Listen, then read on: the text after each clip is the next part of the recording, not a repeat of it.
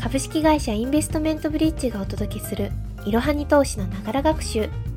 の Z 世代のお茶の間。このエピソードはインタビュー形式でお送りしている Z 世代のお茶の間の後半エピソードです。前半をまだ聞いていない方は一つ前のエピソードからお聞きください。それでは後半スタートです。じゃあ次の質問を進みます。4つ目。将来の家の理想を教えて。戸建てとかマンションとか買うか借りるか、えー、住むお家の場所などいろいろ理想を教えてください。はいそうですね。将来の家の理想はでも戸建てで、まあ、都心というより郊外のところに住みたいかなっていうふうに思ってます。で、はい、そうですね。それがこう自分が結構田舎の方出身で、それで戸建てに自分が住んでいたので、なんか、こう、そこのイメージが強いっていうか、で、そこでこう結構家族と、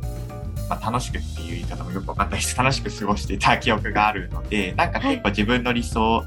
い、なんか、的な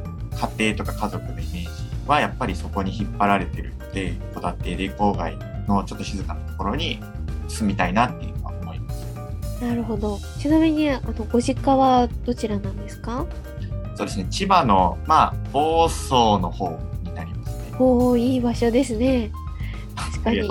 たり過ごせそう。この、あの、お仕事が、多分、都内、もうバリバリの都内になりますよね。そうですね。それでも、そのお仕事ずっとその場所に続けていくとしても、やっぱり郊外に住みたいという感じですか？そうですね。結構大変だろうなと思うんですけど、まあ若い頃は多分難しいんですけど、まあ少し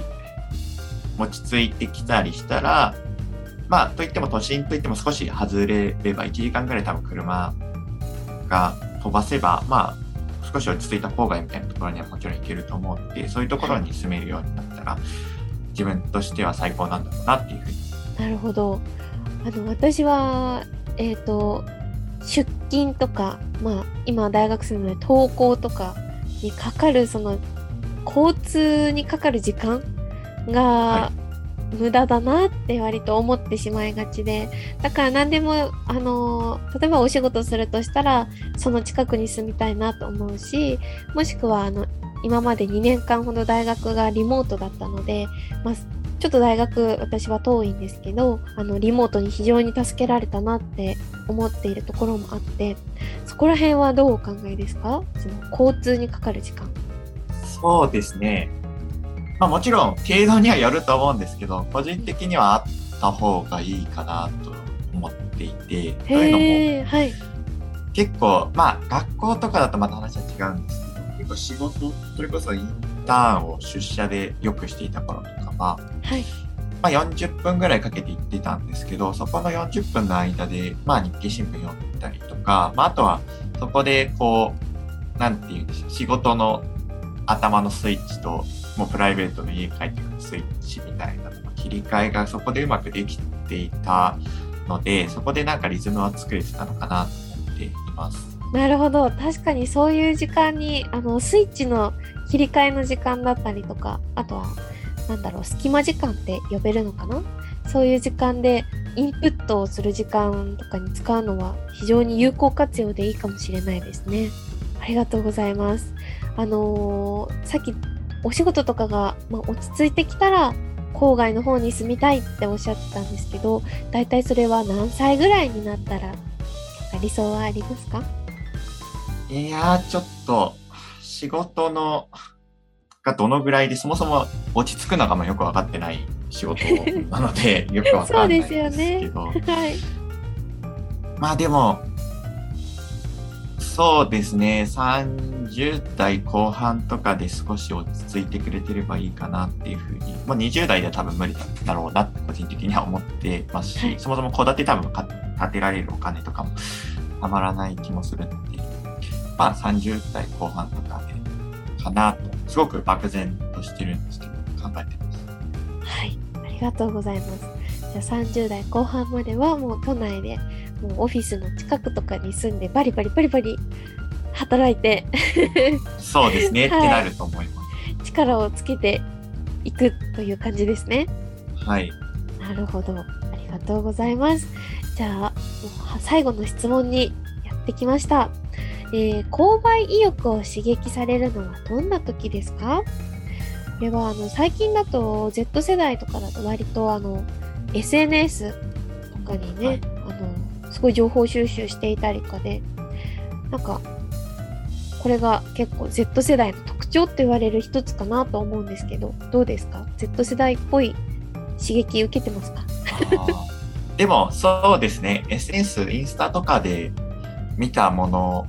でいいなと思ったものを結構そこのウェブ、あ、そこのお店の EC サイトとかで見て、たり、まあ、近かったら、その実物を実店舗で見て買うみたいなことはよくあるかなと思います。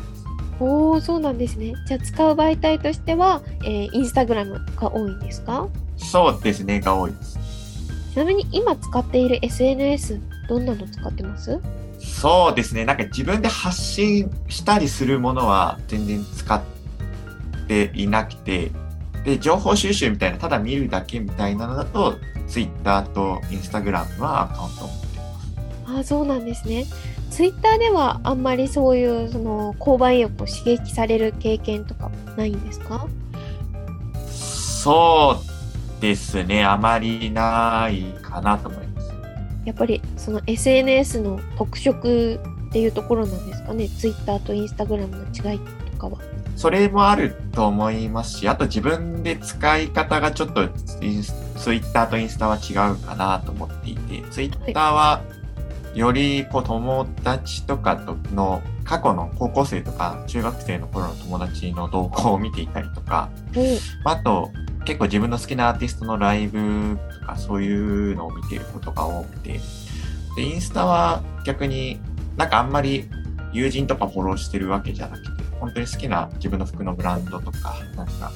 そういうのをフォローしてたりすることが多いので、単純にその本当に物を買うための情報収集ツールとしてインスタは使っている感じがしているっていうところの使い方もあるかなと。なるほどもう用途を完全に振り切ってあの使い分けているっていうことなんですね。そうですね。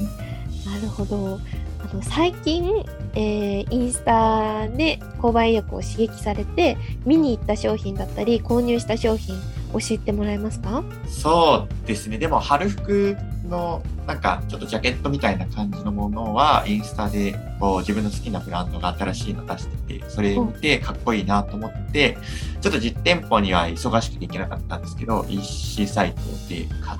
たりはしました。おお購入したんですね。はい。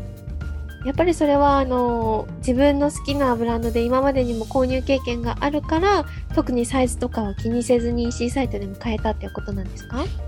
そうですね。まあ、ちゃんとサイズはもちろん見てますけど、大体そのサイズ感とかは過去のその買ったものからわかるので、まあ安安心までいかないですけど、そんな実店舗で行かなきゃってことではなく、あそうなんですね。ありがとうございます。えー、インスタグラムではその自分が好きなブランドお洋服だったり、まあ、お洋服以外でも、えっ、とどのぐらいのアカウントをフォローされてますか？でも100弱ぐらいかなっていう。お全部あのファッション系のブランドですか？あ、いえ、そんなことはなくて、まあ、あの自分の好きな、なんだろう、俳優さんとか、その、アーティストの方のやつもフォローしていますし、そうですね。まあ、ファッション系で言っても、まあ、服なのか、あと少し一時期時計にもハマってた時があったんで、時計のブランドとかもフォローしてたりすると、そのぐらいになったりします。あそうなんですね。いや私も最近あのインスタグラムようやく 使いこなしてきたなっていう時間があって結構あの流れてくる広告で、はいあの私のもうピンポイントに好きな形のお洋服だったりが流れてくるようになってあこれかわいいこれもフォローしようこれもフォローしようっていう風になってきてようやくあのインスタグラムの方のあのアルゴリズムが私の好みを 見つけ出してくれたのかなって。思ったんですけど、そうですよね私もインスタグラム見てあのやっぱり実際にモデルさんが着用されてるのをたくさん見ることができるので EC サイトでなんか一つ一つお洋服を見ていくよりもパッと目に留まったやつであこれかわいいって思うことが多いのでそういった点でインスタグラムはすごい使いやすいのかなと私も共感しています。最近だとあの TikTok とかもなかなかバズるっていうあの 地球グミとかご存知ですか？地球グミとかそれがあの結構バズらせてくれるのが TikTok が多いっていう話なんですけど TikTok については何かご存知のこととかありますか？いや実際僕は使ってないのでその実体験としてよく分かってないっていうところですね。ででもそのバズってるみたいな話とかはまあよく聞くし、はい、そうですね。あとはこう高校生の今もそうなんですけど高校生の時とか本当にその日本のバンドの曲邦楽ロックとか言われるんですけどをよく聴いてたのでその今になって TikTok で少し数年前の曲がバズったりした時にあこの曲なんで今更流行ってるんだろうと思うと 大体 TikTok 初だったみたいなことはあるのでその TikTok の力みたいなのはその実際使ってないですけどそういうところから感じたりはします。あそうなんですね。いや SNS なかなか結構あの日本の経済を回してくれてるというか。割と本当に TikTok でバズったものは商品とかだったりすると売り切れになっちゃったりとか、うん、あとは入手困難になることも多いらしくて。そういう点では Instagram と TikTok は非常にあの購買意欲を刺激する SNS 媒体としてあの力が強いのかもしれないですね。でちょっとさっき気になったんですけどそういえばで3つ目の質問の旅行の話に戻ってあの行き先が決まってから、はい、ちょっとそこであの話題のお食事なんだろうとか有名なものなんだろうっていうふうに調べるっていうことでしたがこの時調べるのは何を使って調べてますか？そうですね。何を？まずはまあその名産みたいなものその地区の名産みたいなものは Google とかで普通に検索エンジン使って調べますけどその後はやっぱ食べログとか、うん、まあそれもインスタとかが多いかなっていう気がします。そうなんですね。あの本屋さんとかに行くと結構ルルブだったり旅行誌っていうんですか？たくさんあると思うんですけどそういうのは全然見ないんですか？そうですね見ないですね。うん、なんかもちろん使ってるの人とかは友達にいたりはしたんですけど、はい、自分はあんまり使わないです。じゃあもう携帯の中でたくさんいろんな情報にアクセスして調べていくっていう感じなんですか？そうですねそういう感じですね。ほう Z 世代ですね。いやー、なるほど。ありがとうございます。割と本当にあの、100万円の話とかでも、何でしたっけ、その保険にかけるみたいな、えー、怪我とか万が一の怪我や病気に備えてっていうところも現実を見てるっていうところは、まあ、一つの Z 世代の特徴でもあるようなのでなんか今日ははいいろいろと あこれももしかしたら Z 世代の特徴あこれも Z 世代の特徴かもみたいなところがたくさん垣間見えた気がしました一昔前だと学生で100万円って言われて考えることは今と違ったんですかね？リスナーの皆さん、ね、リスナーの皆さんどうなんだろう？まあ、そんなところですね。ちょっとここでは、あの、比較をすることができないので、そこがちょっと残念かなというところなんですけど、まあ、今日は私の中ではすごい、あの、バンブーさんはとても Z 世代らしいあ、そうなんですね。報道傾向にあるのかなというところが見えて、とても面白かったです。ああ、よかったです。はい。えー、先ほどお話にあった ETF の、えー、いろはに投資の記事リンクなどは、えー、先ほども言いましたが概要欄に貼ってあります。また、インベストメントブリッジでは学生インターンも募集しているので、興味のある方は、インベストメントブリッジキャリアバイトで検索してみてください。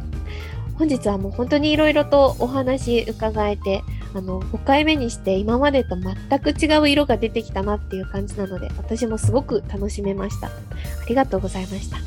いえ、僕こそいろいろ喋れて楽しかったです。ありがとうございます。はい、ありがとうございます。では本日のインタビューはここまでになります。ありがとうございました。ありがとうございました。本日も最後までご視聴いただきありがとうございました。ぜひこの番組への登録と評価をお願いいたします。ポッドキャストのほか、公式 LINE アカウント、Twitter、Instagram、Facebook と各種 SNS においても投稿をしているので、そちらのフォローもよろしくお願いします。ローマ字でアットマークいろはに投資です。また、株式会社インベストメントブリッジは個人投資家向けの IR 企業情報サイトブリッジサロンも運営しています。こちらも説明欄記載の URL よりぜひご覧ください。